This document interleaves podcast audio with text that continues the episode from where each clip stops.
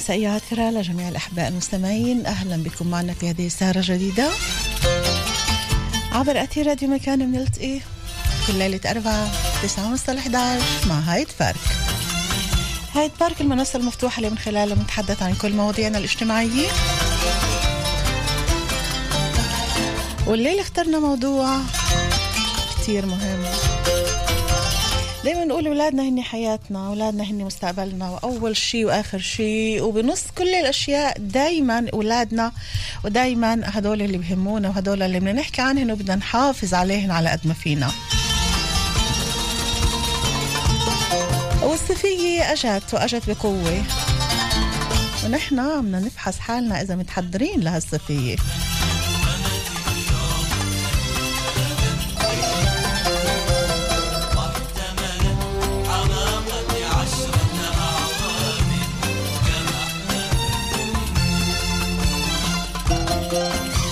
اللي بيتابعوا برامج ديف عم بيعرفوا إنه على مدى سنوات وسنوات طويلة بأول الصيف وبأول الشتاء دائما في عندي برنامج خاص اللي هو من خلاله بنتطرق لجميع النقاط في المحافظة على سلامة أولادنا، أولادنا وبناتنا، أطفالنا، مش بس الجيل الكبير ومشاكلنا مع المراهقة ومشاكلنا مع الكبار إنما أطفالنا في البيوت. البيت المفروض إنه يكون آمن وأنا متأكدة إنه رح تسمعوا بعض الكلمات بعض الجمل اللي انعادت واللي بيتابعوني بيعرفوا إنه رح نحكي عن عدة نقاط اللي كتير مهم نحكي عليها عشان هيك مضطرين إنه نعيدها فبدكم تسامحونا لكل الأحباء اللي بيحبوا يشاركونا ويكونوا معنا الليلة باتصالاتهم بتعقيباتهم فيكم تتصلوا على صفر سبعة اثنين ثلاثة ثلاثة خمسة خمسة تسعة تسعة ثلاثة. أو صفحتين على الفيسبوك سوزان سيداوي دبيني باللغتين العربية والإنجليزية. وأكيد عرفتوا عن شو بدنا نحكي. الأمان الأمان لأولادنا. الأمان بالبيت الأمان خارج البيت. بساحة البيت في البرك على شط البحر. الأمان من السقوط. مواد كيماوية موجودة بالبيت مواد تنظيف. حتى المكوى اللي بنكوي فيها أواعينا خطر على أولادنا. كل الأمور هاي رح نتحدث عنها وعليها وحولها. الليلة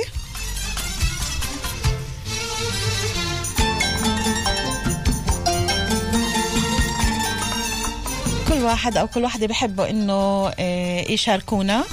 بيقدروا يتصلوا على صفر سبعة اثنين ثلاثة ثلاثة خمسة خمسة تسعة تسعة ثلاثة وبهمنا جدا الأشخاص أيضا اللي صادفوا بعض المشاكل مع أولادهم في البيوت أو بعض الحوادث اللي صارت اللي بيحبوا يشاركوا المستمعين فيها لحتى يعطوهن درس من الحياة مش بس إنه نحن نحكي ولكن بهمنا أيضا نسمع أشياء من الحياة. عبير بخيت مستشارة أمان ومرشدة في مؤسسة بتارم موجودة معنا الليلة على مدى ساعة ونص. أول شيء عبير نقول لك مساء الخير. مساء النور. يا هلا سوزان هلا فيك وجميع المستمعين يا هلا.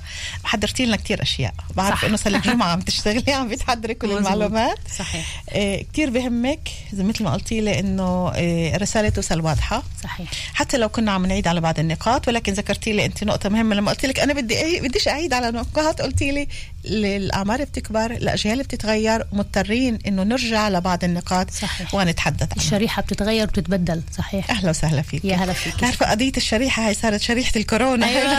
على نبعد عنها شوي. هلا. أجمل تحية من أسرة برنامجنا لليله عرين بسول وأمين سابق في الإنتاج. أوسكار هندسة إذاعية. بالإعداد والتقديم معكم دائما بكل الحب وراء الميكروفون سوزان ديفيني. يا رضا الله رضا الوالدين. ورضاكم أحبائي. هايد بارك. صفر سبعة اثنين ثلاثة ثلاثة خمسة خمسة تسعة تسعة ثلاثة. أمان أولادنا. وين إحنا كأهل منه؟ شو الأمان وشو الأشياء اللي فينا نحضرها ونطمن نوعا ما إنه أولادنا بأمان؟ لأنه البيت المفروض يكون هو آمن هو أخطر مكان ممكن يكونوا فيه الأولاد لوحدهم سهران وناطر عينيك ناطر عينيك طيطلوا قلبي دقات ونار مش عارف شو اللي صار. أنا ليلي صار نهار ونسيت العالم كله. سهران وناطر عينيكي ناطر عينيكي طيف النور. قلبي دقات ونار مش عارف شو اللي صار. أنا ليلي صار نهار ونسيت العالم. كله بعدت الليالي قلبي عايدي بسهر لحالي. وانت اللي بعيدي ما بيهدى بالي. وانت وحيدي يا روحي. بعد الليالي قلبي عايدي بسهر لحالي وانت اللي بعيدي ما بيهدى بالي وانت وحيدي. يا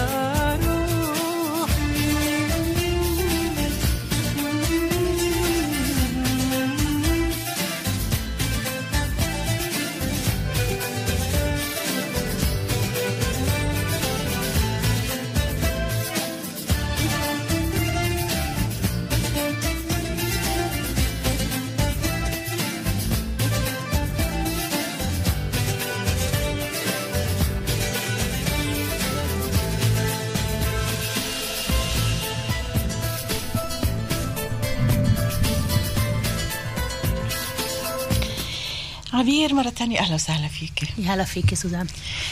آه كتير نقاط بدنا نتحدث آه عنها وبدنا نحاول إنه نوضحها للمستمعين. بالذات إنه في عنا الجيل الصغير من الأمهات اللي هن ما بعرفوش شيء عن عن لا عن الترباي ولا عن الحماية ولا كيف يعملوا دائما تليفون لأمي شو أعمل؟ شو أساوي؟ كيف أعمل بهاي الحالة؟ شو أعمل مع الولد؟ شو أعمل مع البنت؟ خلينا في البداية قبل ما نفوت لكل النقاط اللي إحنا حددناها بدنا نتحدث آه، عنها. خلينا هيك بدايه آه، كمان يعني بيطلع على بتارم كمان إنه نحكي شوي عنها. خبرينا هيك شوي عن بتارم من بعدها آه، بنفوت لموضوعنا بالتحديد بتحديد نقاط طبعا أساسية. وفي عنا بعض التعقيبات كمان على الصفحتين على الفيسبوك. رح نقرأهن واتصالات المستمعين. تفضلي أوكي. أول شيء مؤسسة بترم هي مؤسسة لأمان الأطفال. من أهدافها آه، رؤية تاعت مؤسسة بترم هي بناء آه، عالم آمن للأطفال. أخذنا على قديش عاتقنا عمرها؟ آه، مؤسسة بترم عم بحكيك بفكر 20 سنة أو أكثر 20 هيك سنة. شيء بفكر آه. okay. إيه، أخذنا على عاتقنا نقوم بتنمية ثقافة سلامة الأطفال إنه المؤسسة هي تنظيم اجتماعي وتعددي اللي بيقدس قيمة الحياة. إيه، إحنا نؤمن بقدرة كل فرد إنه يصنع التغيير وإنه يكون شريك له إحنا بنحاول من خلال عملنا نعمل تغيير نعمل رفع وعي كتير مهم. فإحنا كتير بهمنا حياة الإنسان حياة الطفل. بأي مجال بتعملوا آه، فعاليات رفع وعي وكيف؟ وين؟ شيء من- أوكي إحنا بنشتغل مع عدة أطر منها أطر تربوية أطر جماهيرية أطر صحيه بنشتغل كمان بالمستشفيات كمان بالمدارس كمان بالمراكز الجماهيرية وكمان بالبلديات. عندنا كتير فعاليات وعندنا كتير ن- نشاطات اللي هي بتكون بكل هاي الأطر. وعندنا طبعا كمان آه، فريق بدي أسميه متطوعات رائع اللي هو قطري.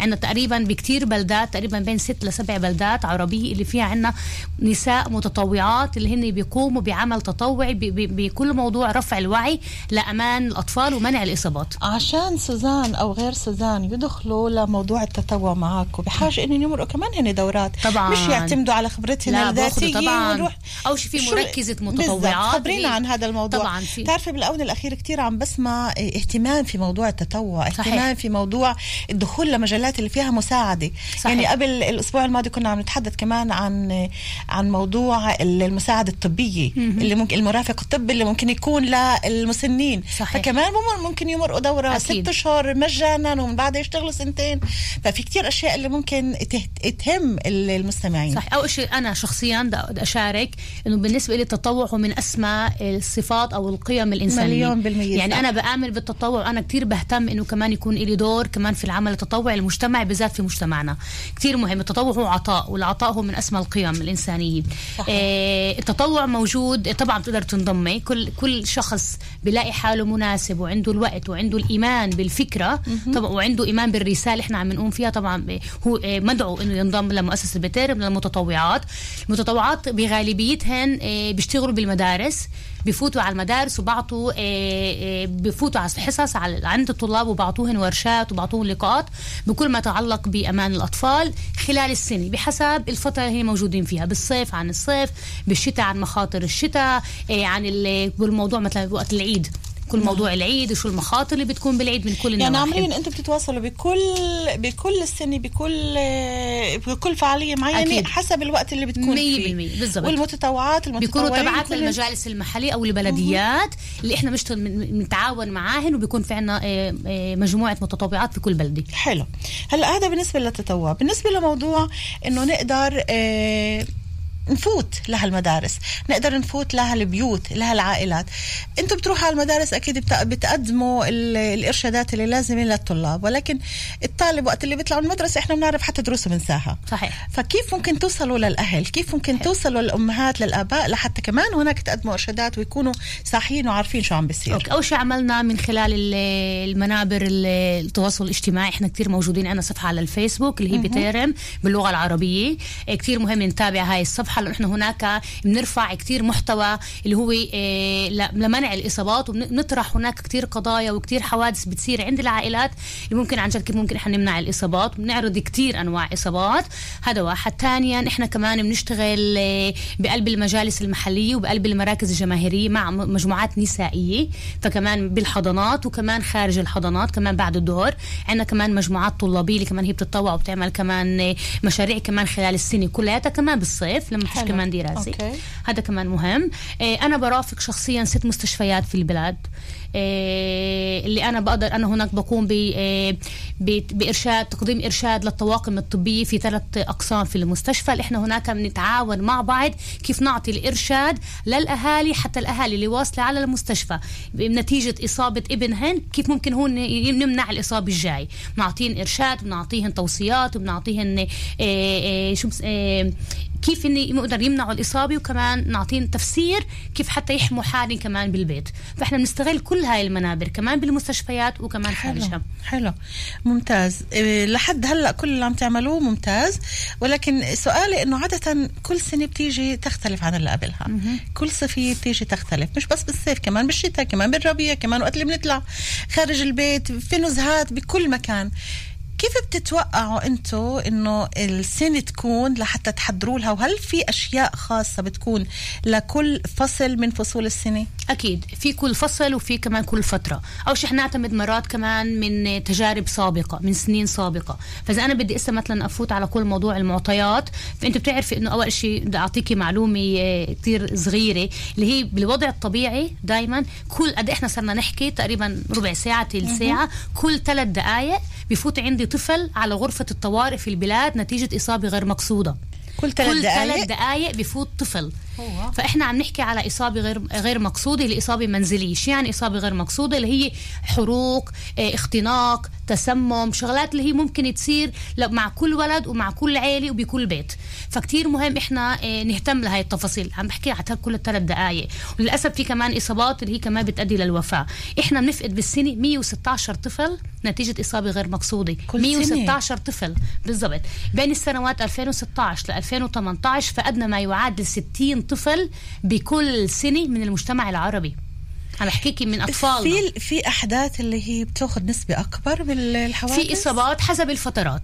غالبا السقوط باخذ كتير في له كتير. إيه مثلا بفترة العيد الحروق كل موضوع المفرقعات صحيح. عندك بالصيف إيه، كل موضوع التسمم كمان من من اللد- اللدغات ال- الزواحف. عندي كمان الغرق. إيه كمان في حالات كتير للغرق حسب الفترة وحسب الموسم وحسب ال- الفترة الزمنية إلى تأثير. هلأ إحنا بنعرف إنه كل واحد بده يعمر بيت.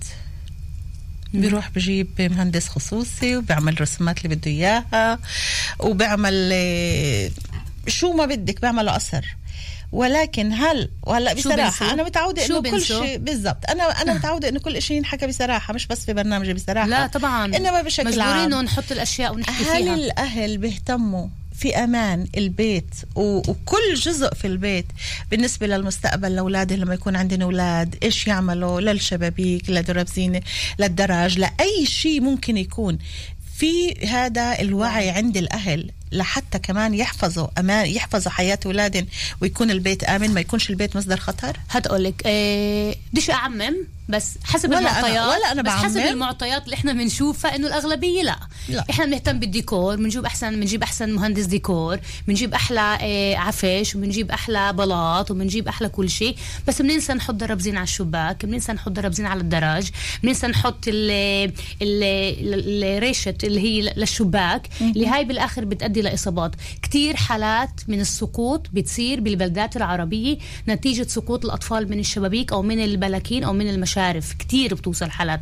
اللي هذا مؤلم بيوجع بيتكم حلو حلو كملوه شوي. يعني حتى تخلوا شوي عن عن الجمالية البيت بس اهتموا أكثر بأمان أمان اللي موجود في البيت. إحنا بالآخر بنجيب أولادنا حتى نمنحن الحياة نعطيهم سعادة أكيد، نعطيهم أمان. أكيد. فبالآخر بصفي إنه البيت مش كتير آمن وهذا إشي مش أنا من عندي عم بجيبه للأسف. هاي من المعطيات اللي إحنا بنشوفها. يعني المعطيات من سنوات لليوم ما تغيرتش.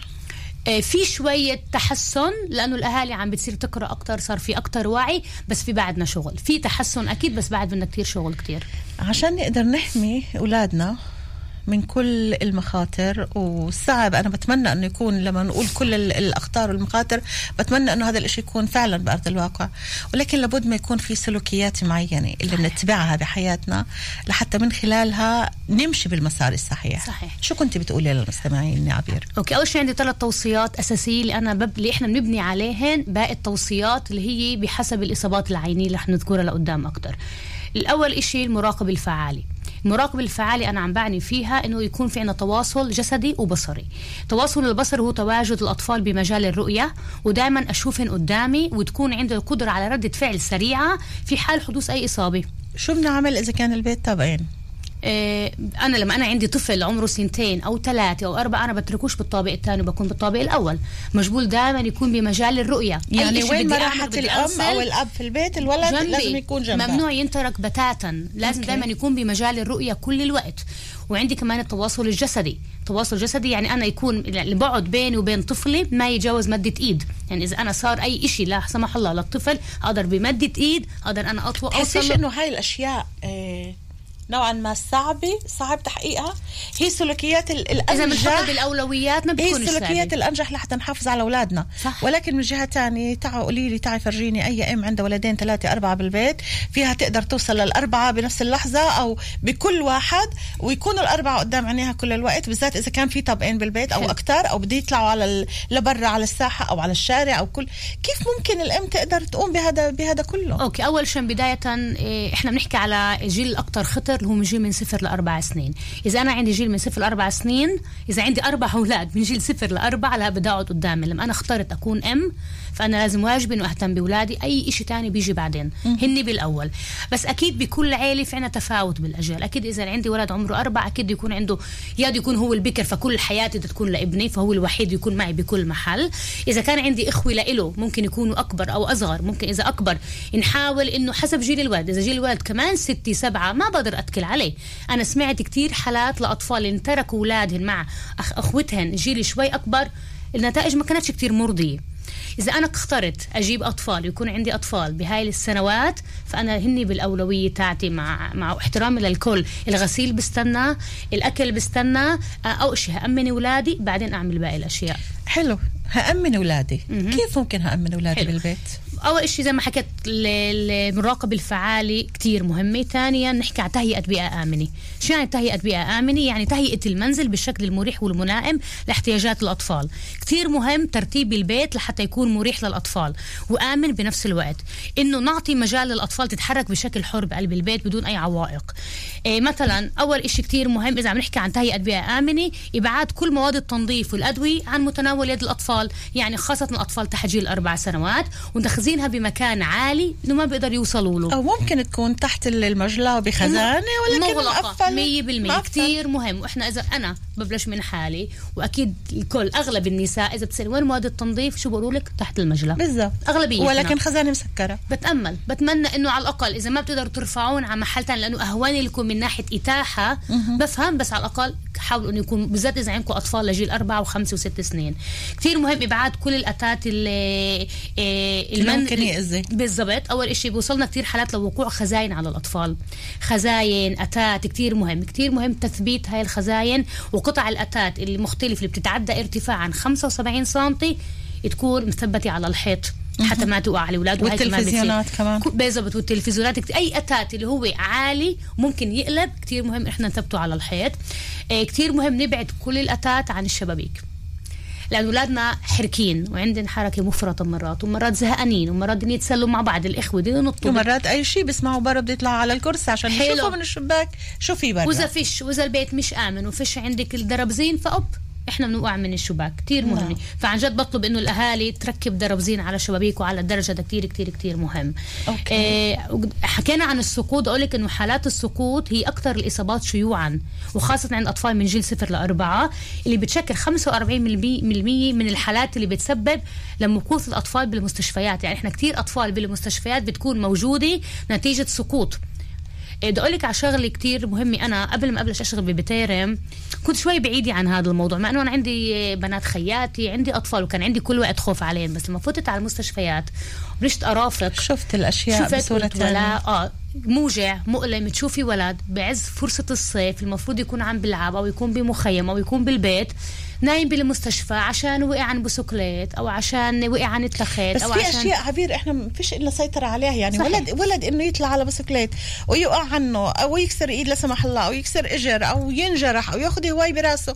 هاي إحنا فيش إلا سيطرة عليها. يعني. إيه حسب- مستحيل الأم تضل مع مع ابنها 24 حسب ساعة. رأيك قديش نسبة الأطفال اللي هي بتحط آه طاقية واقي هذا هو هذا؟ هو. قلال جدا. قلال جدا ولكن هذا اللي لازم تجديد عليه. مية بالمية. هاي مش كلها بس على الراس كمان في الواقع على للايدين وعلى وللركب الركب بكل محل. بيستحوا يحطوا. أنا بسأل شباب مرات كبار حتى مش أطفال بيكونوش حاطين حزام الأمان بالسيارة. أنا أدور بالبلد وحاطط حزام. بستحي شو يقولوا عني؟ إذا إحنا بدنا نضل نحكي بهذا الموضوع بستحي أحط هيك وبستحي أعمل هيك فهي النتائج رح تكون وكمان مرة برجع بذكرك بالمعطيات المعطيات هي ال- الإشي الحقيقي اللي عم بيعكس لنا شو عم بيصير في بالواقع عندك معطيات لكل حوالي لكل طبعا آه لما بنحكي مع كل هاي طبعا في عندي رح. أذكر هاي الأشياء طيب. هلا إيش شو في كمان أشياء تانية اللي كنت بتحبي آه تنبهي لها أو تلفت النظر لها من خلال حديثك آه عبير لل- للمستمعين الأخطار اللي ممكن يتعرضوا لها الاولاد بالبيت أوكي. إحنا قلنا الشبابيك المفروض يكون في درب زين يكون في حديد نبعد الكراسي نبعد الطاولات اللي ممكن الاولاد يطلعوا عليها درب زين الدرج بالبيت المفروض إنه يكون. بآمن وما. يكونش في مسافة بين ال- العمود والثاني لحتى. الأولاد وهن هدف. بالضبط أيوة، دائما. يفوتوا رؤوسهم ولادنا بهاي حركين الشغلات وفضوليين ولازم عن جد ننتبه لهاي الشغلات إيه، إيه، لازم نعتل هم هذا الإشي. يعني هن صح حركين بس هذا الإشي بخوف مرات. كمان أشياء ممكن نحكي إحنا عم نحكي إحنا بعدنا فترة الكورونا وإذا برجع شوي لورا الأولاد كانت بالبيت. إيه والعائلات كلها قامت بفعاليات ونشاطات داخل البيت. إيه ولليوم بعدها عم تعمل ورشات. كلها. بالضبط ولليوم ولليوم بعدها عم بتقوم بفعاليات ونشاطات داخل البيت. إيه، كتير مهم أول شيء نحن إنشاء مساحة آمنة ومريحة للقيام بهاي الفعاليات. اشرحي لي إياها شو يعني أوكي. مساحة آمنة ومريحة؟ يعني إذا أنا اخترت أكون أعمل فعالية مع الأولاد أختار بمحل وسيع ما يكون جنبي لا مكوى ولا يكون جنبي إيه، وادوات تنظيف. مثلا إذا أنا بدي أغسل في عندي جنبي أحاول إنه المحل يعني مش يكون كل نظيف. مش كل مكان أنا بدي أروح أشتغل فيه بدي أطبخ بدي أكنس بدي وأعمل أمسح، لاولاد الفعاليات. بدي أغسل آخذ الأولاد معي. واقول لهم تعالوا. عشان تكونوا قدام عيوني ونعمل فعالية هون. بدك تعملي مساحة آمنة بدك تخلقي مساحة آمنة داخل البيت. أوكي؟ عشان تقدر تعملي معناها يكون عندنا حرية بال- بالتحرك وحرية كمان ب... إن نشتغلوا بأمان. ما, ما يكون عندنا مخاطر إذا تحركوا. إيه كثير مهم ملائمة الفعاليات لجيل الأطفال.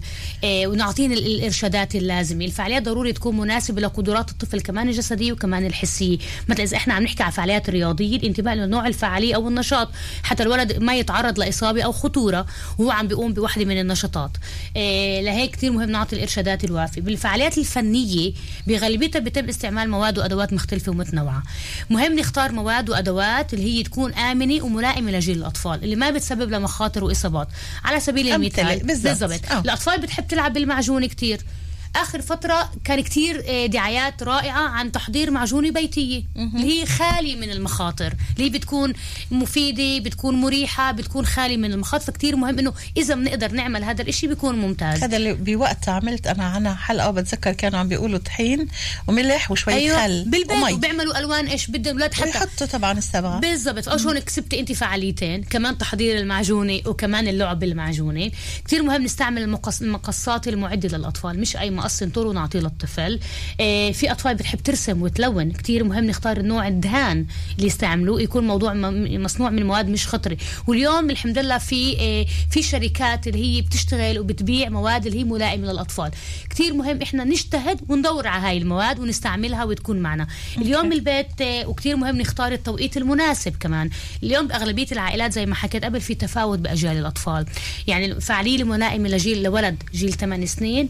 مش ملائمه لطفل عمره سنتين. كيف الأم ممكن تقدر تقسم وقتها وتقسم الفعاليات لما هي لحالها مع ثلاث ارباع أولاد بالبيت؟ أول شيء حكيت جملة آه، جوهريه هي تقسيم الوقت. أنا هذا هذا المصطلح بآمن فيه بكل شيء. كثير مهم تقسيم الوقت. لما أنا قاعد بدي أعمل فعالية لأولادي اليوم واخترت ألعب معهم بالليجو ألعب معهم بالخرز مع بنت عمرها خمس ست سنين. إذا أنا عندي طفلي أو طفل بجيل السنتين مش لازم مش يكون بهذا. الوقت. يا بيكون يا الطفل بيكون موجود مع بالغ تاني الأهل مثلا الأم أو الأب اللي مش موجود مع الأطفال البقايا أو أعمل إشي لما الوقت لما الطفل الثاني نايم. لأنه إحنا ما بنعرف إنه كيف ممكن تكون النتيجة. إذا أنا بحط طفل عمره سنتين أو ثلاثة بين خرز وبين ليجو من الطبيعي جدا. طبيعي هذا إشي يمسك شيء ويحط بيت امه مية بالمية. وهون إحنا بالضبط،. هذا بيؤدي للاختناق. وكثير إحنا ب... لما أنا بتواصل مع المستشفيات كثير بسمع منهن عن حالات اللي بتوصل للمستشفى اللي بيضطروا يخرجوا من قلب الرئة أو من قلب الهاي. عن جد شغلات قبل كثير قبل صغيرة. أسبوع كان في طفل اللي بلعت خاتم. آه. امو أو المريض. المشبك أو خاتم بالضبط. أو ليجو أو حبه خرز وعلى فكرة يعني الصعوبة هي مش بس انه إنه دخلت على جسمن الأصعب من هيك كيف بدهم يقوموا بإنه يطلعوها من جسمن قديش الإشي حساس. فهون كتير صعب. فهذا كتير مهم ننتبه له. آه كتير مهم نحكي على الحمام الآمن. الحمام الامن بالذات للأطفال الصغار اللي هن من جيل سنة سنتين. في في نقطة قبل ما تكملي بعد إذنك آه، عبير في نقطة كتير حابة أسأل عليها أسأل عليها. عادة ما كنا نقول إنه الولد بغرق بشبر مي. صحيح. الولد بغرق بسطل مي. 100% الأم تبقى عم تمسح بيجي الولد بده يلعب بحط راسه بالمي. ال- الأم دايرة ظهرها للناحية الثانية عم تمسح في محل تاني والولد بدوش أكتر من ثواني لحتى دقيقة ونص. الطفل بيفقد الوعي وثلاث دقائق بيفقد الحياة. تقريبا بالمعدل. واو. فاهم علي؟ فكتير مهم. فعشان هيك أنا بدي أحكي على الح- رائع اللي حكيتيه هو الحمام الآمن. أول إشي لما أنا بدي آخذ طفلي أحممه بنساش ولا إشي. باخذ كل اغراضي قبل ما أفوت على الحمام. قبل ما أفوت ابني على المي بتكون كل الأغراض موجودة. المنشف الصابون ال- الشامبو الم... كل شيء بهدف موجود. واحد إنه ما نضطرش نترك شكراً. ابننا مية بالمية. لحالها بال- مية بالحمام. بالمية. مية. هذا كتير كتير كتير مهم. أوكي. فهذا حمام الآمن. الحروق من السوائل السخنة. كتير مهم. بدي أسألك بتعرف درجة الحرارة المفضل لاستحمام الأطفال هي 37 درجة؟ عشان أنا أحمم ابني بدرجة اللي هي تكون مناسبة لجسمه وما يسبب لحروق يكون مرتاح. 37 درجة مئوية. درجة حرارة الشاي أو القهوة بتعرف قديش؟ قديش؟ بين 70 ل 85 درجة مئوية. والدرجة اللي بوصل آه، عشان تأدي لحروق لجل للطفل بجلده يوصل لحروق بالغة وعلى المستشفى هي بدرجة حرارة 60 درجة مئوية. لما أنا بكون حاملة كاسة النسكافيه أو القهوة أو الشاي اللي أنا ماسكة سائل بدرجة حرارة بين 70 ل 85 وبإيدي موجود طفل أو جنبي موجود طفل. هون الخطورة الكبيرة. والخطورة الكبيرة كمان لأطفال اللي هن بجيل سنتين وثلاثة اللي إذا بوقفوا على رؤوس أصابعهن بدي الأهل كلهم ينتبهوا. ممكن جدا يطولوا المجلى ممكن جدا يطولوا الغاز إذا كان قريب. مية بالمية. ولا ح... وكتير من الأهل اللي بيعملوا القهوة أو بيعملوا الطبيخ أو الأكل أو أي شيء تبقى الإيد لبرا لأنه أهون على الأم. إنه في كثير تمسكها مخاطر بالمطبخ سوزان. ملان كيف ما مخاطر. درنا بالمطبخ أو بالبيت رح نلاقي نحكي عنها مخاطر. لأنه إحنا شفنا لقدام إنه كمان بفترة الكورونا وبعد إيه، كانت إيه، كتير كان في تشجيع للأطفال يفوتوا على المطبخ ويقوموا بفعالية الطبخ والخبيز. ويشاركوا الاهل بهاي الشغلات. في كتير مخاطر بنقدر نحكي عليها إيه، أول شيء بنحكي إنه فعالية رائعة. بحسب رأيي. ممتازة كتير جميلة نفوتن بس آه، كتير بس إحنا بنعرف إنه محيط المطبخ هو كمان مصدر للإصابات. آه، بسبب تواجد أدوات وأجهزة اللي ممكن تسبب خطورة على الأطفال. الإصابات مثل الحروق زي ما حكيت وكمان الجروح. الأطفال مش دائما حذرين وعلى الأغلب بيكونوا منفعلين بوقت التحضير. ممكن كمان يتعاملوا مع الأجهزة ومع الأدوات بإنف- بإنفعالية وبدون حذر. لأنه مش عارفين يعملوا- المخاطر تبعتها. فيش عنده القدرة على على, تمييز. تمييز المخاطر 100% بالضبط. وبدهم يعملوا وبدهم يقسموا وبدهم يقطعوا وبدهم يفوتوا على الفرن وبدهم يحركوا يمكن ال- الحليب اللي عم بيغلي على النار عشان ويعملوا منه الشوكو. كل هاي الأشياء اللي هي بيعملوها بانفعالية زايدة اللي هاي بتكون مصيدة للإصابات. بحسب المعطيات بين 2014 ل 2018 فقدنا 23 طفل نتيجة الحروق. اللي هي 856 طفل وطفلة تم علاجهم بالمستشفى. 60% من حالات الحروق بتعود لانسكاب المشروبات الساخنة وباقي ال 40% من الحالات نتيجة إصابات أجهزة تسخين مثل الفرن مثل الغاز ومثل المدفأة طيب أنا بدي أطلب منك كمان آه، طلب. آه، عبير. بدي ترجعي على المعطيات كمان مرة. okay. وتعطينا هالمعطيات شوي شوي خلي كل واحد عم يسمعنا تفوت لعقله ولراسه ويشوف الكم الهائل من الحوادث اللي عم بتصير صحيح. بسبب إهمال. وبلاش نقول إهمال غفلة عين لثواني هي عن هي انتباه. هذا تعال نقول قلة انتباه وقلة وعي. بديش أقول عدم. أعطينا المعطيات حلو. مرة ثانية. okay. بنرجع بنقول إحنا ب 2014 ل 2018 فقدنا 23 طفل نتيجة الحروق. 856 طفل وطفلة تم علاجهم بالمستشفى. يعني فاتوا على المستشفى نتيجة هاي الإصابات. 60% من الحالات الحروق بتعود لانسكاب المشروبات الساخنة على الأطفال. زي ما حكينا قبل شاي قهوة نسكافيه هي درجة حرارتها كتير عالي وباقي ال 40% من الحالات نتيجة إصابات من أجهزة تسخين فرن غاز ومدفأة ممكن كمان تكون بالحمام. لهيك بتوجب علينا ته... إنه أول شيء نهيئ المطبخ لاستقبال الأطفال وضمان سلامتهن ونتبنى سلوك آمن من خلال الإرشاد المتواصل المرافقة والمراقبة الفعالة كمان مرة ما يغيبوش عن عينيهن نعطيهم الإرشاد الكامل. كتير مهم. بتعرفي اللي عم بيسمعونا وصبايا وفيش عندنا أولاد عم بيقولوا ولا وهذا كله بدنا نعمله بس نجيب أولاد؟ أفضل بلاش. وأنا عم بقول عن جد أفضل بلاش إذا بدنا نجيب أولاد وبدناش نهتم فيهن وإذا بدنا نجيب أولاد بس للمتعة لأنه إحنا تجوزنا و- وبدنا نعمل عيلة وبدنا نجيب أولاد بس ما فيش عندنا وقت الهن فالأفضل إنه بلاش. لحتى ما ما مؤلم. إحنا حسرة بالضبط لحتى إحنا ما ناكلش حسرة أولادنا ولحتى ما نشوفش الأطفال هدول عم بيتعذبوا. صحيح. هلأ بالإضافة لموضوع الحروقات إحنا حكينا عن الحروقات حكينا عن الشبابيك حكينا عن ال- المساحة الآمنة كل الأمور هاي حكيناها بالبيت وقديش لازم الأهل انهم ينتبهوا. ولكن بنفس الوقت برجع وبدي آخذ كمان اتجاه ال ال الأهل. يعني كتير يعني هذا كله إحنا عم نحكيه. وهذا كله أنت شفتيه بعينك لأنه أنت في في المجال هذا. صح. بس تعالي لأهل في زمن الكورونا وبعدنا بالزمن بال- بالجولة الثانية فينا نقول للكورونا. الأولاد رح يكونوا بالبيوت. إحنا هجمة حم الصيف هجم بشكل غريب. بهاي السنة. في عنا كمان ألف وواحد أشياء بدنا ننتبه لها. فكيف ممكن الأهل يقدروا يقوموا بهال بهالمهمة المستحيلة هاي؟ إنهن يقدروا يحموا أولادهن يقوموا بواجبهن بالبيت. واللي عنده ثلاثة وأربعة وخمسة إيش بده يعمل فيهن؟ مع وجود الأب أو عدم وجود الأب لأنه الأم اللي بالأكثر هي بتكون معاهن. كيف ممكن إحنا نبني شخصية ولد أو ولدين اللي هن كبار بالعيلة؟ حتى لو كانوا 10 و11 و12 اللي يقدروا يكونوا هن السند إلنا ويقدروا هن ياخذوا يعني واحد يكون إيد اليمين والثاني يكون إيد الشمال اللي يقدروا كمان هن ينتبهوا ويقدروا يساعدوا الأم بهاي الوظيفة. أوكي. سؤال رائع أول إشي. إيه كتير مهم إنه إحنا إيه زي ما حكيت بالأول نتبنى سلوك آمن. لما أنا كفرد كشخص كإنسان بالغ بتبنى سلوك آمن أنا بمرقه لأطفالي. هذا الإشي مش سهل بس مش مستحيل. لما أنا ببلش من الأول أعود أولادي إنه لما بتطلعوا على الدرج امسكوا الدربزين لما أنا ببلش أعود أولادي لما أنتوا بتفوتوا تتحمموا إذا أنت عمرك عشر سنين وكان في دفاي تطفيها لما تطلع ما تحطهاش على المي. لما أنا بعود أولادي إذا أنت شايف لما أنا بعمل إذا أنا عندي طنجرة أو عندي قلاي على الغاز وبديرها لقدام وببعد ال- السخان الكهربائي عن المجلى وبستعملش أشياء سخنة بست... بشربش مع طفلي إشي سخن. فأنا عم ب... هاي بفكر هاي سلوكيات إحنا بنتبعها. هاي سلوكيات بس كمان أيضا بحاجة لشرح لأولادنا. يعني لما إحنا لما أنت بنعمل بتكوني نموذج صدقيني إحنا مرات بنكون الأهل بيكونوا مرات نموذج مش كتير سليم. إذا إحنا بنبلش من حالنا أول كأهل نتبع هاي السلوكيات ونذوتها ونبلش نعملها شوي شوي أولادنا بتعلم بتعلموا منها. ولازم نحكيها مش بس أعملها وأحكيها. شفت أنا شو عملت؟ هذا اللي أنا عم بقوله. هذا اللي أنا هذا بقوله. بيجي تدريجي سوزان؟ مش هقعدهم واحكي لهم كل شيء هذا على مدار التربية كلياتها بسلوكي اليومي معاهن بحياتي اليومية. إن كان بالمطبخ إن كان بالحمام إن كان بالبيت. وين أنا شو أنا بعمل. هذا بده يكون تدريجي شوي شوي بنبني شوي شوي هاي الشخصية اللي أنت عم تحكي عنها. إيه بس هذا إشي مش مستحيل. بس بده بده صبر وبده. مجهود وبده كمان مثابرة وبده وعي واولادنا تقعد وتسمع وتذوت الأشياء أنا كتير بآمن باللي عم تحكيه وهذا رح نحكي أكثر عنه لقدام إنه كتير مهم نتبنى سلوك آمن هذا هو تبني سلوك آمن طيب وأنت صبرتي علينا صار لنا حوالي ثلاث أرباع ساعة على الهواء وغلبناكي معنا بس نعطيك هيك. استراحة إيه، كم من دقيقة.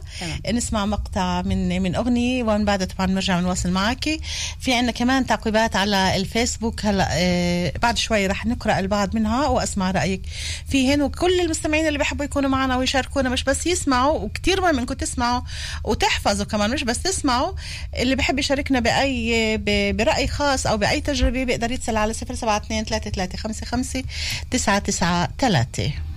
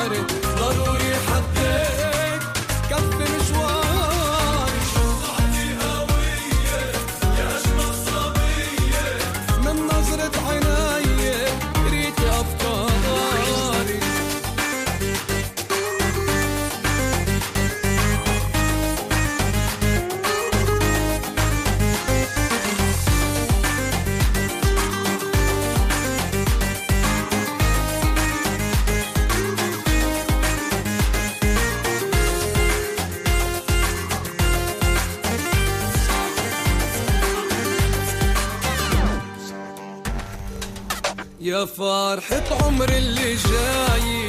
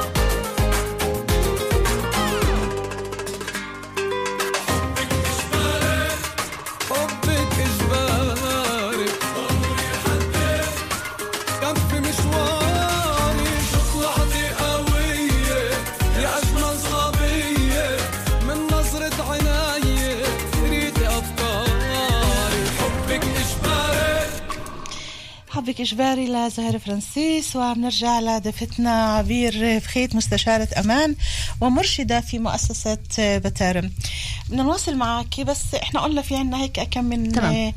مداخلة من أصدقائنا ومستمعينا الكرام على الصفحة الأولى على الفيسبوك. أول شيء بدي أشكر كل اللي دخلوا بمدا... بال... كل اللي كتبوا مداخلاتهم.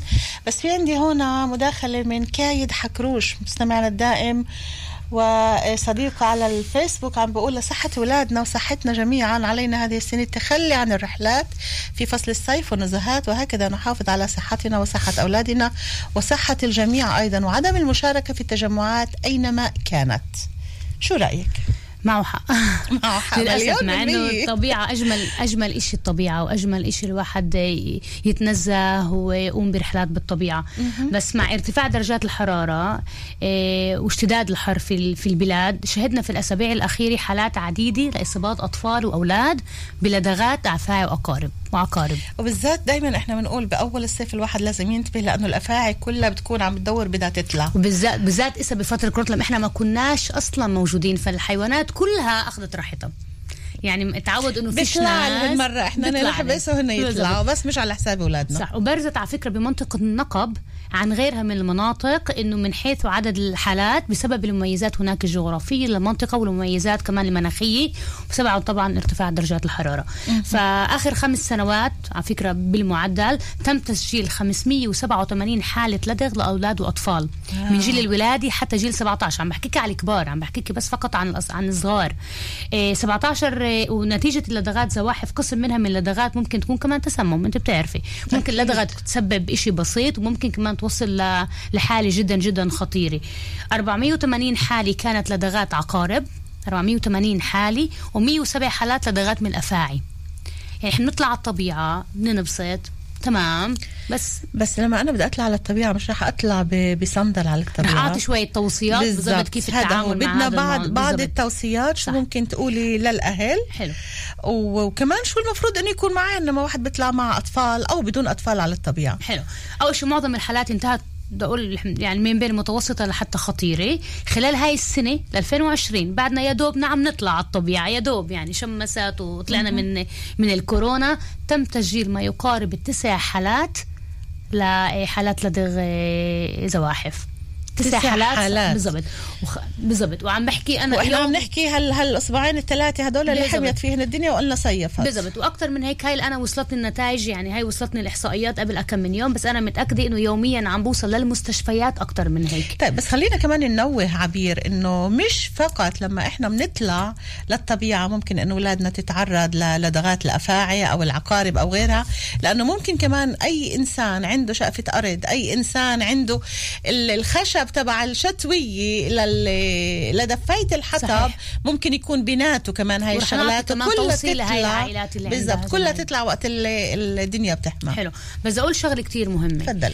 إيه كل موضوع إنه نطلع على الطبيعة. لما أنا بلشت توصلني هاي المعطيات بقول واو يعني إحنا استنينا هيك يعني الدنيا تشمس. ونطلع من وبعدين البيوت حبس أربعة أشهر، نطلع. الكل بده يطلع. بس ليش هيك عم بيصير؟ عن جد ليش هيك عم بيصير؟ أنا بقول بجملة وحدة سلوكنا الغير آمن. نرجع بنقول كمان مرة سلوكنا الغير آمن. كتير مهم نبلش نتبع ونتبنى سلوك آمن. كتير مهم نبلش نمرقه كمان لأطفالنا كمان بالبيت وكمان خارج البيت. إحنا للأسف بنشوف إنه سلوكنا الغير آمن بكل محل. بالبيت زي ما حكينا قبل بالمدرسة بالشارع. طب شو هو السلوك الآمن؟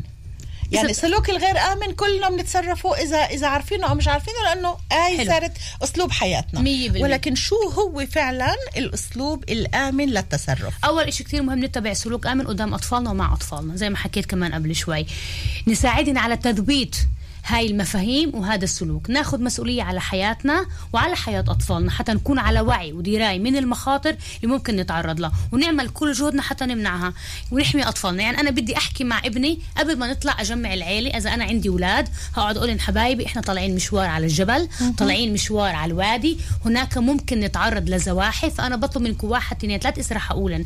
كثير مهم الأولاد توعى وتفهم إن هن طالعين على مكان مش البيت على مكان فيه مخاطر.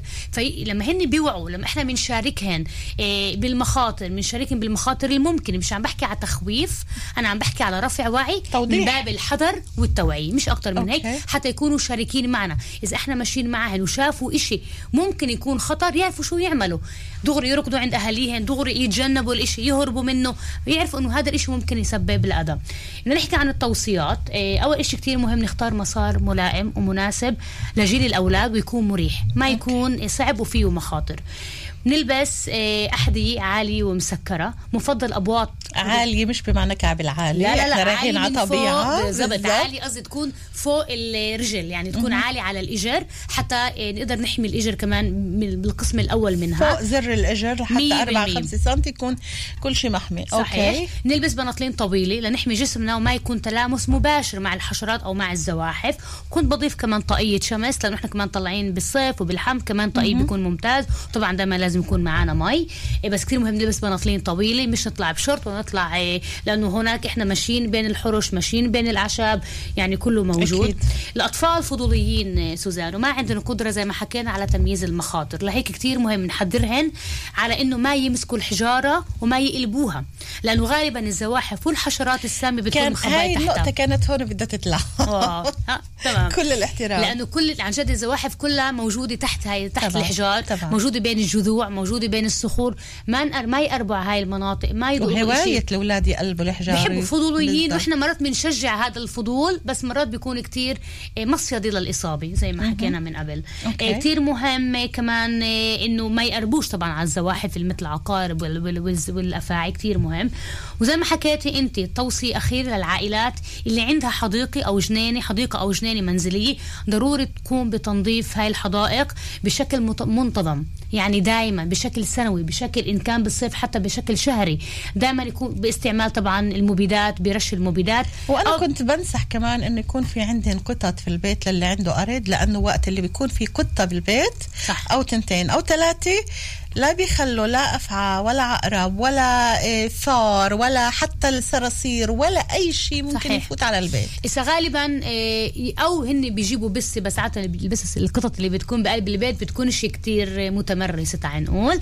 آه، بفضل عادة شو بيعملوا؟ أنا بسمع كثير من عائلات. آه، زي بتوددوا آه، مع القطط اللي موجودة بالحارة كل شيء بطعموها. كل شيء يعملوه بالضبط كل شيء يعملوه. يحافظوا عليه نضل بالمنطقة القريبة على. الأرض عندكم. وحطوا أكل للبسس هناك. دائما يكونوا موجودين. تضمنوا إنه الحديقة أو الأرض ال- المزروعة أو وين في عندكم الأخشاب هذا بتضمنوا إنه على القليل تكون نظيفة من أفاعي. من ع- من عقارب من أي شيء. صحيح. فهذا كتير مهم. هاي التوصيات. مهم إحنا نتبعها طيب. ونمشي حسبها. فينا آه، ناخذ كمان آه، تعقيب؟ طبعا. آه، عندنا كمان تعقيب من عاصف خطيب مساء الخير عاصف عم بقول يجب أخذ الحيطة والحذر من قبل الأهل ويا حبذا لو يوجد بالبلديات العربية فعاليات رياضية وتثقيفية وهذا بيكون دور البلديات والمجالس المحلية ودور المتناس المركز الجماهيري بهالفعاليات. هلا صح. هذا انت ما في ما فيش لكم سلطه عليه ولكن أنتوا قلتوا انكم بتتوجهوا للمتناسم صحيح. للمراكز الجماهيرية أيضا بتقوموا في بتوعيه في عندنا نشاطات في عندنا فعاليات في عندنا بقلب المدارس في عندنا مجموعات طلابية اللي هي القيادة الشابه اللي هي ماخذه مشروع الأمان الأطفال بتشتغل كمان فيه وبنشتغل إحنا مع المجالس المحلية ومع المراكز الجماهيرية في عندنا فعاليات ونشاطات مع النساء الموجودات هناك كمان لرفع حلو. الوعي طبعا عندنا كمان تعقيب من أحمد سلمان مساء الخير يا أحمد عم بيقول أهمية الموضوع تكمن في ظهر الكورونا. كون أن الأولاد يشتكون للنزه بعد عناء الدراسة في ظل الكورونا كذلك. وأنت لها في إيجاد الحلول الملائمة. هلا ال- الحلول حكينا الملائمة عنها. حكينا عنها, حكينا عنها. وقدمنا على قد ما فينا شغلات اللي ممكن إيه تساعد. نبيل كيوان شوي متشائم. نبيل مساء الخير عم بيقول الله يكون بعونهن بدهن يقضوها بالشوارع والمقاهي. الأهل. الأهل الأهل بالمقاهي والأولاد بالشوارع لأنه بدنا يطلع من كورونا فكل واحد بيروح على إيش. إذا عم بحكي على الشوارع فأنا هون مهم أحكي آه، نقطة كتير مهمة على تواجد الشباب على فكرة م- من ناحية إحصائيات أغلب الإصابات بتصير أغلبيتها من جيل صفر لأربعة. أكثر إصابات بتصير لهذا الجيل ومن جيل 15 ل 17 عم نحكي على شوارع كتير شباب بجيل 15 ل 17 اللي هن بيكونوا موجودين بالشارع اللي هن بتكون في عنا إصابات من الدراجات الهوائية من الدراجات الكهربائية وكمان من حوادث طرق. إذا بتتذكري قبل ما نبلش البث كان في عندنا نشرة أخبار نعم. وحكوا على إنه طفل إحنا قلنا بدنا نبدأ فيها وأخذنا صحيح. الحديث. حكوا على شرطة اللي مسكت سائق سيارة والد قاعد جنب الشوفير ومين الشوفير ابنه ابن التسع سنين اللي هو سايق حلو. السياره انسحبت رخصة الأب على طول والله بعلم شو رح يكون بس هذا سلوك شوفي أي جدا درس غير إحنا آمن ولا مسؤول لأولادنا. 100% هذا لا سلوك آمن ولا سلوك مسؤول اللي بالآخر ضحيته هو الطفل أو طفل تاني على الشارع أو صحيح. عيلة على الشارع أو أي حدا مار على الشارع اللي بحبوا إنهم يسوقوا ويحطوا ابنهم بحضنهم طفل هذا كثير سوق بنشوفه يا بابا أو سوق يا ماما وهن قاعدين مبسوطين بدي عليه. أرجع خطوة لورا الشباب والصبايا والأطفال اللي بحطوش كمان حزام الأمان صحيح. الشارع آه، فيه كتير مخاطر إن كان للمشاة وإن كان كمان بقلب السيارات. وكتير عنا آه، كمان بالبلدات العربية عنا ظاهرة جدا مؤلمة اللي هي دهس من الوراء. هذا هذا بعد الأخبار رح نتحدث عن موضوع نسيان الأطفال بالسيارات ودهس الأطفال بساحة البيوت. تمام. بس في عندي كمان تعقيب من سابر أبو سرحان مساء الخير يا سابر عم بقول يا ريت لو نوجه هذا السؤال لرؤساء المجالس المحلية بعد ال 175 مليون شيكل اللي شبطوه من الدولة. شو تخطيطاتهم لأطفالنا وشبابنا اللي بعض بلديات سكرت أقسام الرياضة بأمر من مدير مركز جماهيري؟ مع إنه المبلغ تعويض بسبب الكورونا. صابر أنا بتخيل بحالة مثل هاي لازم إيه أنتوا اللي تقدموا شكوى لازم تعملوا عريضة وتكتبوا اللي, اللي بدكم إياه وتمضوا الكل عليها وتقدموا الشكوى. 175 مليون شيكل مش لعبة ومش مزحة لما هي لأولادكم. صحيح. وبترم جاهزة دائما وحاضر تتعاون مع كل مجلس محلي ومع كل بلدية وتقوم بنشاطات اللي هي ممكن تخدم عن جد سابر في عندك إيجابي هلأ أخذتها أنت من عبير. سابر أبو سرحان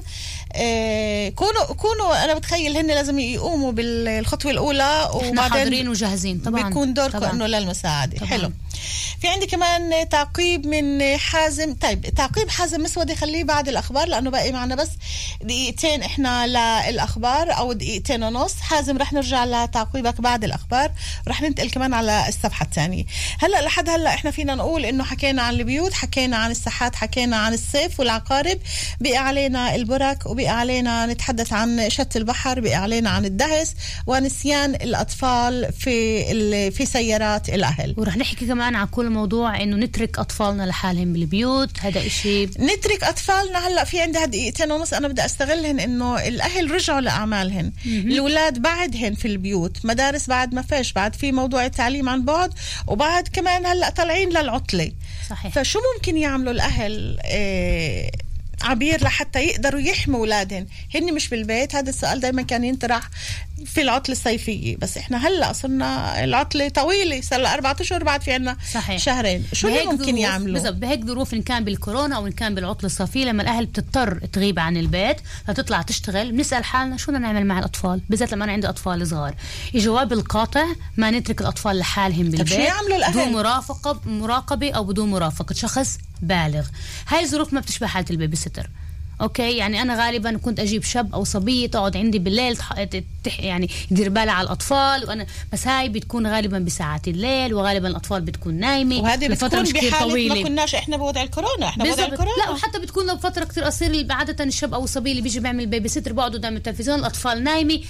maximum إذا فاقت بشربوا كوباية مي برجع أنا ما كنتش موجودة أنا ما كنتش بجيب. إيه، شباب يقعدوا يقعدوا هذا. موضوع آخر هذا هذا موضوع ثاني ما كنتش بجيب شباب على البيت شو المهم. نعمل شيء أنا زي ما حكيت قراء يعني إنه إيه، إيجابي هي قاطعة ممنوع ينتركوا بالبيت بكل من ناحية تقعد الأم بالبيت أو الابو ما ينتركوش الاولاد لحالهم بالبيت okay. لأنه فيش عندنا قدرة على تمييز المخاطر زي ما حكينا والبيت مصيدة للإصابات ما. حدا يقول أنا نيمت أولادي وطلعت لا، بضلوا. نايمين للصبح بالضبط بس لهيك من المهم اختيار شخص مناسب يكون مع تجربة برعاية الأطفال وعنده القدرة على الاهتمام فيهم لفترة زمنية طويلة وعنده الوعي والدراية لإمكانية حدوث إصابات لحتى يمنعوها. هاي المهمة ممكن تكون صعبة لجيل الشباب اللي ما عندهن خبرة والمهارات الكافية لرعاية الأطفال. وعشان عم نحكي عن فترة مؤقتة المرافقة مش بالضرورة تكون من شخص مهني. بكفي تكون يكون شخص ناضج مسؤول وواعي وعلى الأهل توفير جميع الإمكانيات للتواصل أثناء غياب عن البيت. والحفاظ على. على المرافقين على تواصل شبه دائم طبعا بحسب أعمار الأطفال والحاجة. وطبعا ضروري جدا اتباع التوصيات والنصائح اللي ذكرتها قبل. لازم يكون في شخص بالغ مسؤول واعي ناضج إيه عنده دراية كاملة بالمخاطر اللي ممكن تكون بقلب البيت. وبهمني اشدد كمان مرة جميع الوسائل وطرق الأمان اللي حكينا عنها قبل ما بتبدل المراقبة الفعالة ما بتبدل التواصل الجسدي والتواصل البصري. هن أساس وهن المانع الحقيقي. وانت لازم انك تكوني معنا ولازم نضلنا نسمع هاي التنبيهات لحتى نقدر نحافظ على أولادنا. عبير بخيت مستشارة أمان ومرشدة في مؤسسة بترم. آه، الساعة الأولى خلصت. رح نرجع بعد الأخبار. بيبقى معنا شي 20 دقيقة بنكمل باقي باقي النقاط. شكرا كثير لك شكراً. ابقوا معنا أحبائي راجعين بعد الأخبار لنواصل معكم هايد بارك عبر أثير راديو مكان. سوزان دبيني.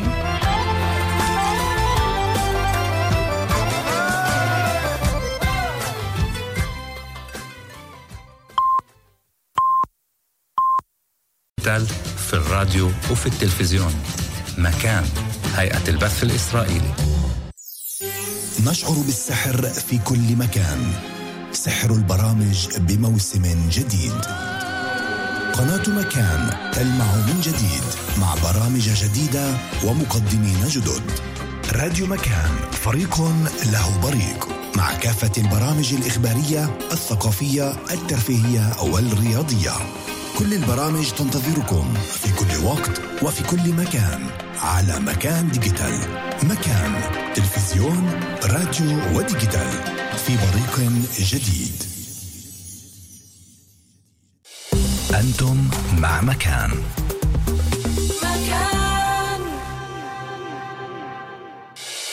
الآن في مكان.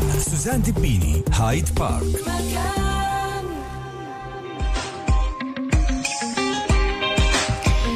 مرة تانية أهلا وسهلا بكل أحبائنا المستمعين بكل اللي انضموا لنا بهاللحظات وبكل اللي كانوا معنا بين الساعة تسعة ونص. شوفي شو قاس الغدر شو صعب مر الأرض. أنا هيك إحنا مستمرين معكم لغاية الساعة 11 في بث حي ومباشر ما بعرف عبر أثير راديو مكان.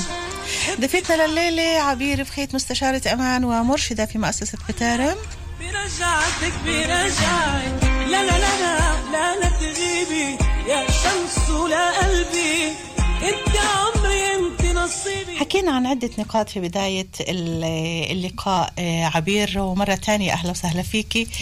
آه، كتير نقاط اللي قدرنا نغطيها كتير نقاط اللي قدرنا نذكر المستمعين فيها لأنه مثل ما أنا قلت أنه هذا الموضوع آه، سنويا أنا باخده عندي في البرامج وبنتحدث عنه من كل الجوانب. لحتى نقدر نقدم اللي بنقدر عليه وهيك بعض التيب والإرشادات إلى الأهل أو يمكن حتى بعض التذكير أحيانا وهذا الإشي جدا بيساعد صحيح. هلأ في أيضا آه، عدة نقاط اللي للأسف ولا سنة بتمرق بدون ما يكون فيها إصابات صحيح. في هن ثلاثة تقريبا اللي بكل سنة دائما بيوجعوا قلبنا نسيان الأطفال بالسيارات بالذات بعز الحام موضوع الغرق الأسبوع الماضي الحد الماضي برنامج بصراحة أنا أخذت موضوع الغرق ولكن للكبار. موضوع الشرب وموضوع الاستهتار بالقوانين والبحث عن شاطئ بدون منقذ كل الأمور صحيح. هذا للكبار لأنه من أول ما آه، انفتح موضوع ال- السباحة أو الشواطئ موسم السباحة كل يوم كان في عنا غريق. للأسف. فإحنا هلأ بدنا نحكي عن موضوع الغرق بالنسبة للأطفال. بدنا نحكي عن الأطفال اللي بنسوهن بالسيارات. وأي شيء تاني ممكن يكون من خلال حديثك طبعا بدنا إيه، نسأل حضرتك عليه. حلو. آه، زي ما حكيت إحنا على عتبة فصل الصيف والناس بلشت تطلع تروح على البحر تروح على البرك على المسابح برك إن كان برك عمومية أو حتى تفتح كمان لأطفالها كمان برك بيتية وصار عندنا حالات عديدة غرق كمان للكبار وكمان للصغار آه، بدي اعطي شوية معلومات أو شوية معطيات عن هذا تفضلي. الموضوع نعم. آه، كلنا بنعرف إنه البحر غدار والاطفال زي ما حكيتي أنت بالأول بيغرقوا بشبر مي. وفقدنا للأسف حالات كتير قريبة مننا آخر أسبوعين إن كان بالغين وإن كان أطفال. صحيح. في الخمس سنين الأخيرة فقدنا نتيجة غرق 109 من 109 أطفال من بينهن 27 طفل من المجتمع العربي. يعني هاي بفكر هاي خسارة. هذا إشي مؤلم هذا معطى مقلق. هذا إشي بوجع القلب إنه عيلة تفقد ابنها بالغرق.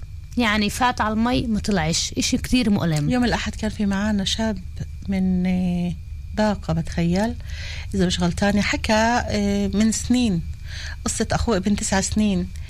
كيف أخذ ال- ال- الفرشه البحر أو السفينة اللي كانت مربوطة فكها البلاستيك وفات فيها بطبرية وجرفت المي wow. وغرق ابن تسع سنين وبعد لهلا عم بيقول قديش الإشي صعب.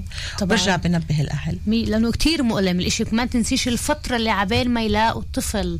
بالضبط. وي- ويسعفوه. هاي كلها فترة هاي كلها وجع قلب. هاي كلها فترة آه، حرام زي ما حكيت بالخمس سنين فقدنا 109 أطفال من بين 27 طفل من المجتمع العربي. من بداية سنة 2020 لليوم فقدنا خمس أطفال. من نتيجة الغرق. الأجيال. الأطفال صغار أطفال لحد جيل 17 okay, okay. إيه 25 آه، منهن كانوا آه 25 من, الأطفال غرقوا بالبحر أو ببحيرة طبرية. إيه مش عم بتقولي فقدنا 17 لا فقدنا 27 طفل. آه، 27 27 طفل, okay. okay؟ إيه لا سوري. كان عندنا حالات غرق 109 من بينهن 27 طفل المجتمع العربي. أها. ببداية السنة كان عندنا خمس حالات غرق. اللي. فقدنا فيهن. كان واحد منهم طفل من المجتمع العربي. 25 حالة كانوا عندنا بالبحر أو بالبحيرة الطبرية. إيه، اتن- إيه، 25 حالة كان عندنا 15 حالة ببرك بيتية. يعني حتى بالبرك البيتية إحنا مرات كمان في عندنا حالات غرق. إيه كان عندنا ثمانية بتسيمر بالغرف ال- بالغرف اللي هي الاستضافة الإضافة، نعم. بالضبط. وفي عندنا ب 22 حالة بالبرك العمومية يعني موضوع كل بيئة مائية هي عرضة لغرق عادة كنا نحكي عن موضوع ال- ال- الغرق في البرك آه، تبع البرك المفتوحة الكبيرة والبحر. من شي يمكن شي أربع خمس سنين كانت ضيفتي وكانت على مدى سنوات طويلة بدي أوجه لها تحية كتير كتير كبيرة مع كل الحب لكيتي كيتي كيت. نويسر وأنا ب... وأنا. من هون كمان ب... إيه. بعطيها أك... أحلى تحيه كيتي رائعه حبيبتي على مدى سنوات وسنوات وسنوات كانت معنا عملت كتير شغل رائع إيه، فعلاً. بهذا المجال وأول مرة ذكرت موضوع الأخطار كمان لا بركة البيت اللي هي هالقد صغيرة كانت كانت معي بالبرنامج وفعلا لفتت انتباه كتير من الناس اللي بفكروا إنه بنحط أولادنا بالمي ونفوت إحنا بنعمل بيت شغل البيت لا البركة كمان هاي لازم يكون في إلها تنبيهات ويكون في إلها سياج ويكون في إلها كل ال- التحضيرات اللازمة مثل أي بركة تاني الواحد بيكون فيها. وبرجع وبقول لك المراقبة الفعالة. أنا هاي الجملة رح أضلني أعيدها وأكررها بكل مكان بكل مع كل إشي طيب بما إنه باقي معنا بس ربع ساعة بدي أعطيك عبير. بس توصيات يلا، مهم. خلينا نسمع التوصيات. مهم. ببيئة آمنة ببيئة مائية آسفة ما نترك أطفالنا بدون رقابة أو رعاية للحظة واحدة ضروري وإلزامي تعيين شخص بالغ يكون مسؤول عن المراقبة ويتواجد بمسافة قريبة جدا بدون تشتت ويحافظ على تواصل بصري وجسدي مع الأطفال okay. بدون تشتت يعني لا معه تليفون ولا معه كتاب لما أنا عندي أطفال موجودين بقلب المي إن كان بركي إن كان بحر إن كان بركي عمومية إن كان بركي بيتية أنا ب- بتواصل جسدي وبصري معاهن كل الوقت بدون تشتت. لازم أراقبهن. المراقبه عم بكل معنى الكلمة مراقبة. okay. إيه عدم دخول البحر أو البركة العمومية بدون تواجد منقذ. بتاتا ممنوع. إن كان على فكرة بالغين اللي واطفال بيدوروا يوفروا على حال. أنا قلتها يوم الأحد الماضي وبرجع بقولها. الأهل اللي بيدوروا إنه إحنا عائله رايحين يمكن ال- الحموله كلها تروح. عائلتين ثلاثة لايش نروح نحط لها 500 و600 شيكل دخوليه لا. بنروح بندور على شط مفتوح اللي ما يكونش فيه منقذ وما ندفعش. هذا خطر. فهون ممكن إيه تكون ال- بهيك الخسارة بهيك فادحة. حالة لما في عنا عائلات. طلعات على مشوار يكون في تعيين. أشخاص بالغين بالتناوب مين عشان عشان ما الكل وكأنه ينحرم إنه يفوت على البحر أو على البركة. بين هاي الساعة لهاي الساعة الإكس بيوقف وبيراقب بتبدلوا بس لازم يكون في دائما مراقبة شخص بالغ. وكتير مهم زي ما حكيت كمان إنه يفوتوا على البركة ممنوع بدون تواجد منقذ. كتير كتير كتير مهم. كتير مهم استعمال الطواشات هي بمثابة توصية. للاطفال مهمه okay. جدا. بس هي ما بتبدل المراقبة. يعني إذا أنا حطيت لابني طواشات مش أنا بتركه أنا يعني تمام. يعني صار ما اشرحتوش على المي. بالمرة لا. كثير أطفال بتغرق بوجود الطواشات وبعدين في كمان نوع من الغرق الغرق الجاف. وهذا للأسف الأهل ما. بيعرفوش. هاي بدك تضلك انت بت- ابنك. تطلعي على الولد بتشوفيه بالبركة بس عم بيشرب مي. بالبركة طب هذا المي اللي عم بيشربها بيطلع من البركة صاحي وكل شيء تمام باللحظة اللي بيروح بينام فيها. بتحمم وبده ينام. المي بتطلع على رياته. بتسكر رياته والولد بيغرق هذا اللي اسمه الغرق الجاف. هذا الاختناق اللي بصير بعد ما يكون الطفل بالبركة صحيح بحاول. دائما ألفت الانتباه عشان هيك إلها. الولد لما بيكون هاي أو شيء أشوفه كيف عم دائما أتابع الولد وأراقب سلوكياته وحركاته. ووجهه إذا هو تمام مش تمام ما ينامش دغري يفوت يتحمم أشوف أطعميه في كتير مراحل اللي هي إيه اللي هي بت- يعني بتواصل مع كل موضوع السباحه قبل وبعد كتير مهم. نعم. في حالة البرك الصغير البيتية ضروري تفريغ البركة فورا بعد الانتهاء من استعمالها. إذا أنا كان عندي بركة صغيرة فوتت الوقت تركتها برا ممكن ولد يفلت ويرجع على المي. صحيح. من دون ما انتبه إذا أنا عندي ثلاث أربع أولاد وإذا عندي مثلا أكثر من عيلة هذا دائما بتصير. ولا دغري بركض وبيرجع على المي. هذا كتير مهم كتير كتير مهم تفريغ البركة. بعد ما فورا. بعد الانتهاء منها. وفي حالة البرك البيتية الكبير الثابتة كتير مهم تسييج البركة. وفي مرات بحطوا سياج كمان بيكون هو كهربائي أو بيكون السياج هو بيكون يدوي.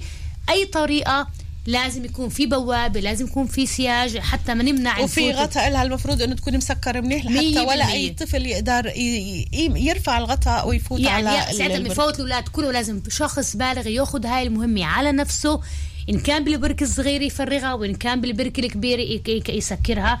وإحنا بنوصي على بدء تعليم السباحة من جيل أربع سنوات طبعا بناء على قدرات الطفل.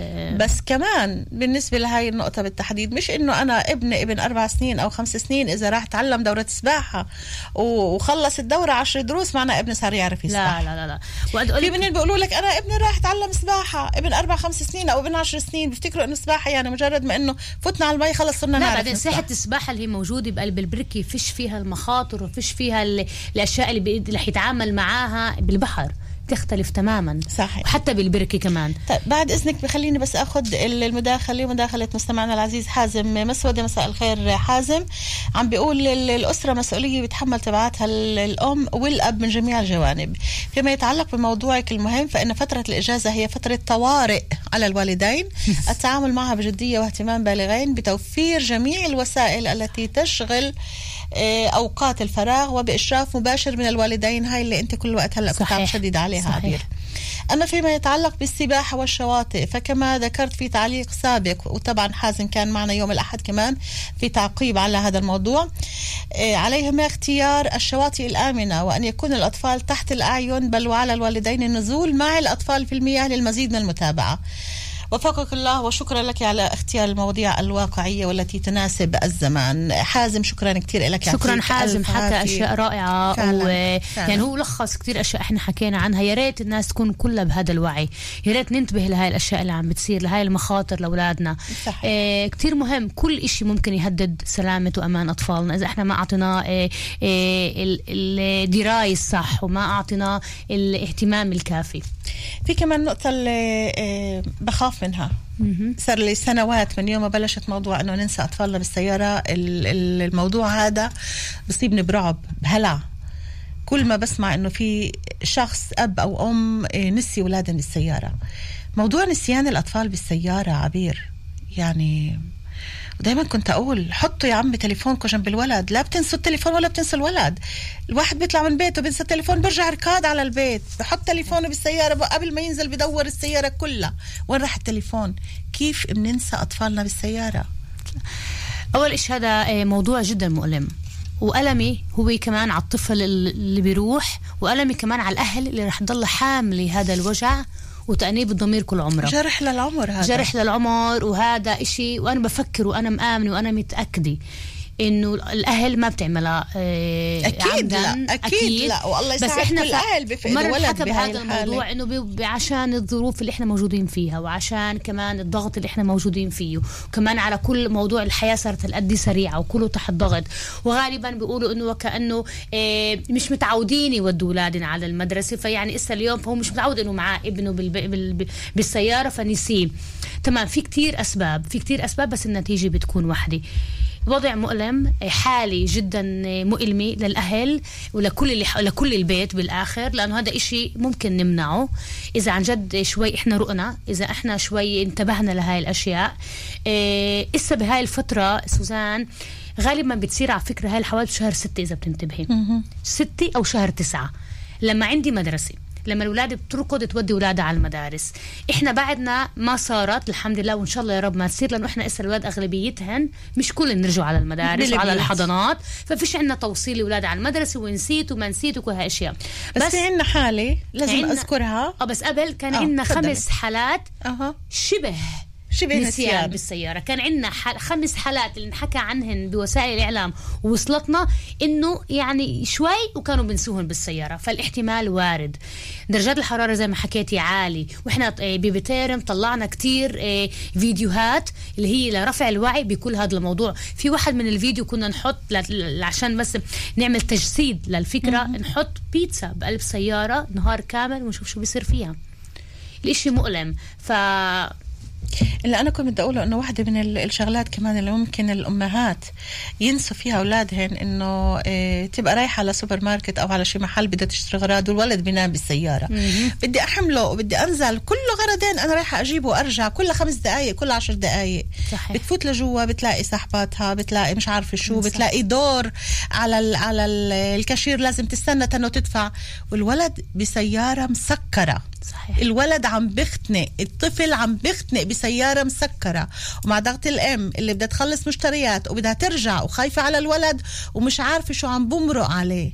يعني هو حم وهو كمان قلة نفس فيش هوا ما هذا يعني خلي بس الواحد يع- مجرد إنه يحاول بس يتخيل هذا المنظر أنا بفكر إنه كل. ام صعب عليها تتخيل ولا بدها تكون بهذا لازم المحل نتخيل ولازم نحس بالصعوبة لحتى نقدر نحمي أولادنا وإلا. بدنا نضلنا عايشين وهذا بصير. بال بالهواء بدون ما نكون على أرض الواقع بلقاءاتي مع نساء لما كنت أمرق ورشات إيه، عن أمان الأطفال كانوا يعطوني كتير حالات كانوا يجيبوا حالات لمرات أنا مع كل اللي بشوفه بالمستشفيات ومن كل اللي بسمعه بس في مرات كنت أقول واو ليش هيك بصير حكوا لي عن كانوا في واحدة من النساء حكت لي عن إنه كان بهذا الموضوع إنه كانت آه، بموقف سيارات قبال واحد من المتاجر لشراء المستحضرات وكل هاي الأشياء.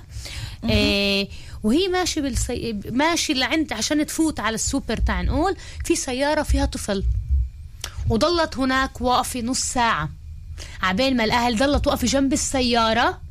عبين ما إجا حدا من الأهل.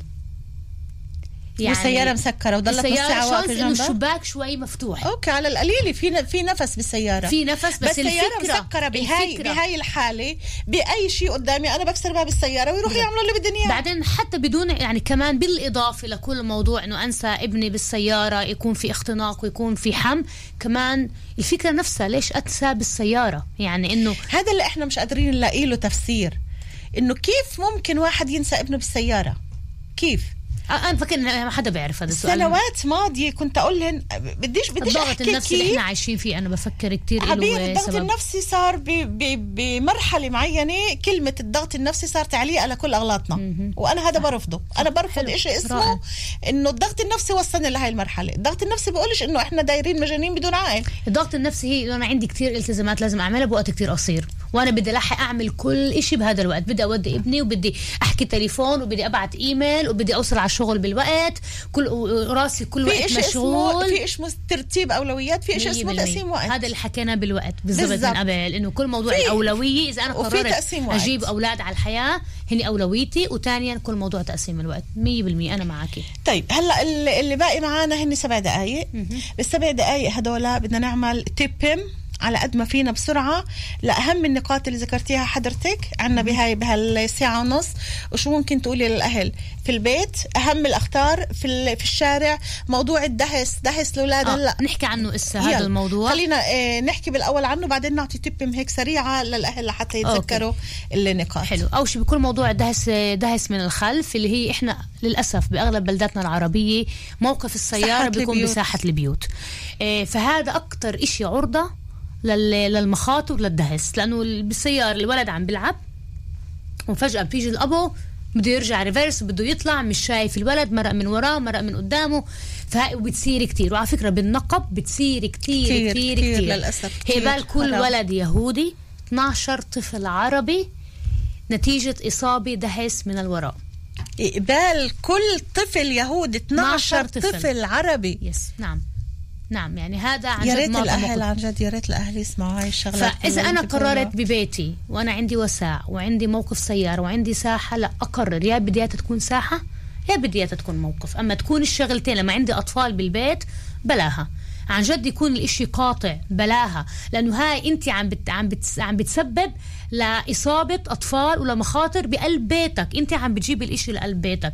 قرر اعمل إلك برا موقف. سكر اعمل. ما بعرف لاقي أي طريقة إنك أنت تقدر تمنع هاي الإصابة. وهذه الإصابة بتصير وبتصير بكمية وبعدد كتير كبير.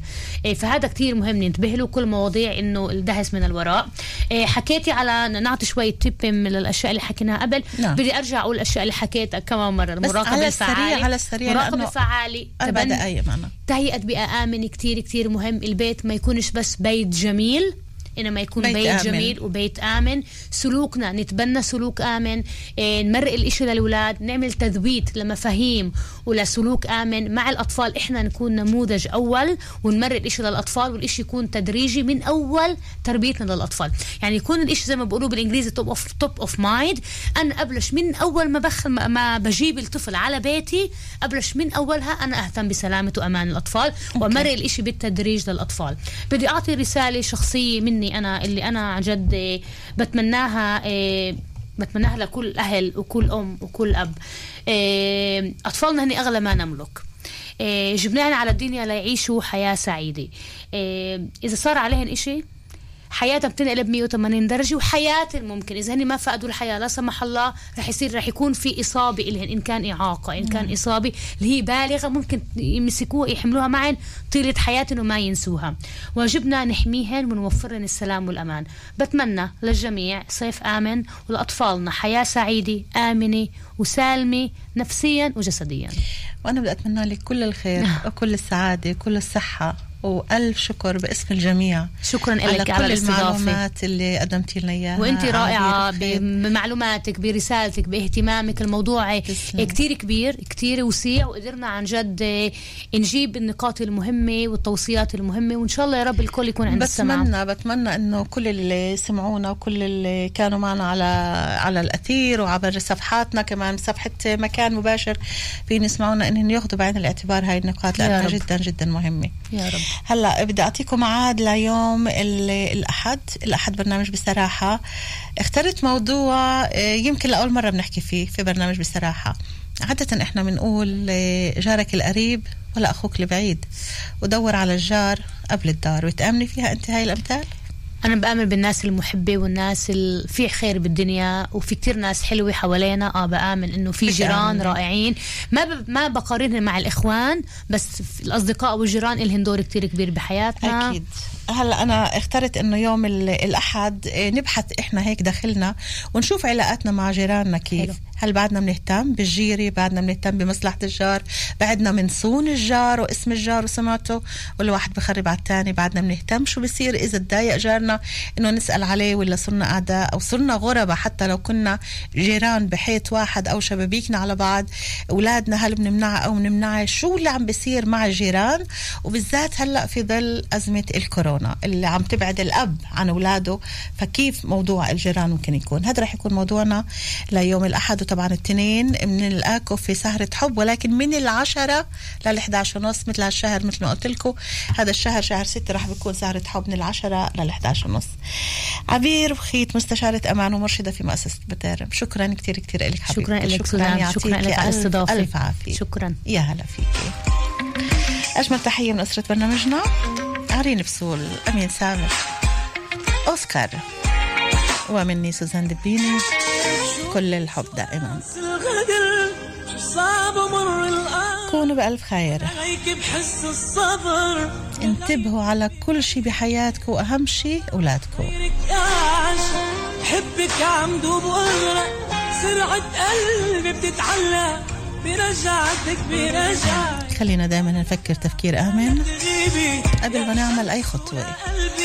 لنضمن أولادنا بخير وسلامة نصيبي انت ونضمن حياتنا بدون جروحات بقلبنا.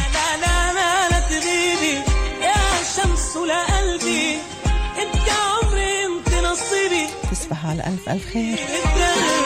bye bye إلى اللقاء. سوزان دبيني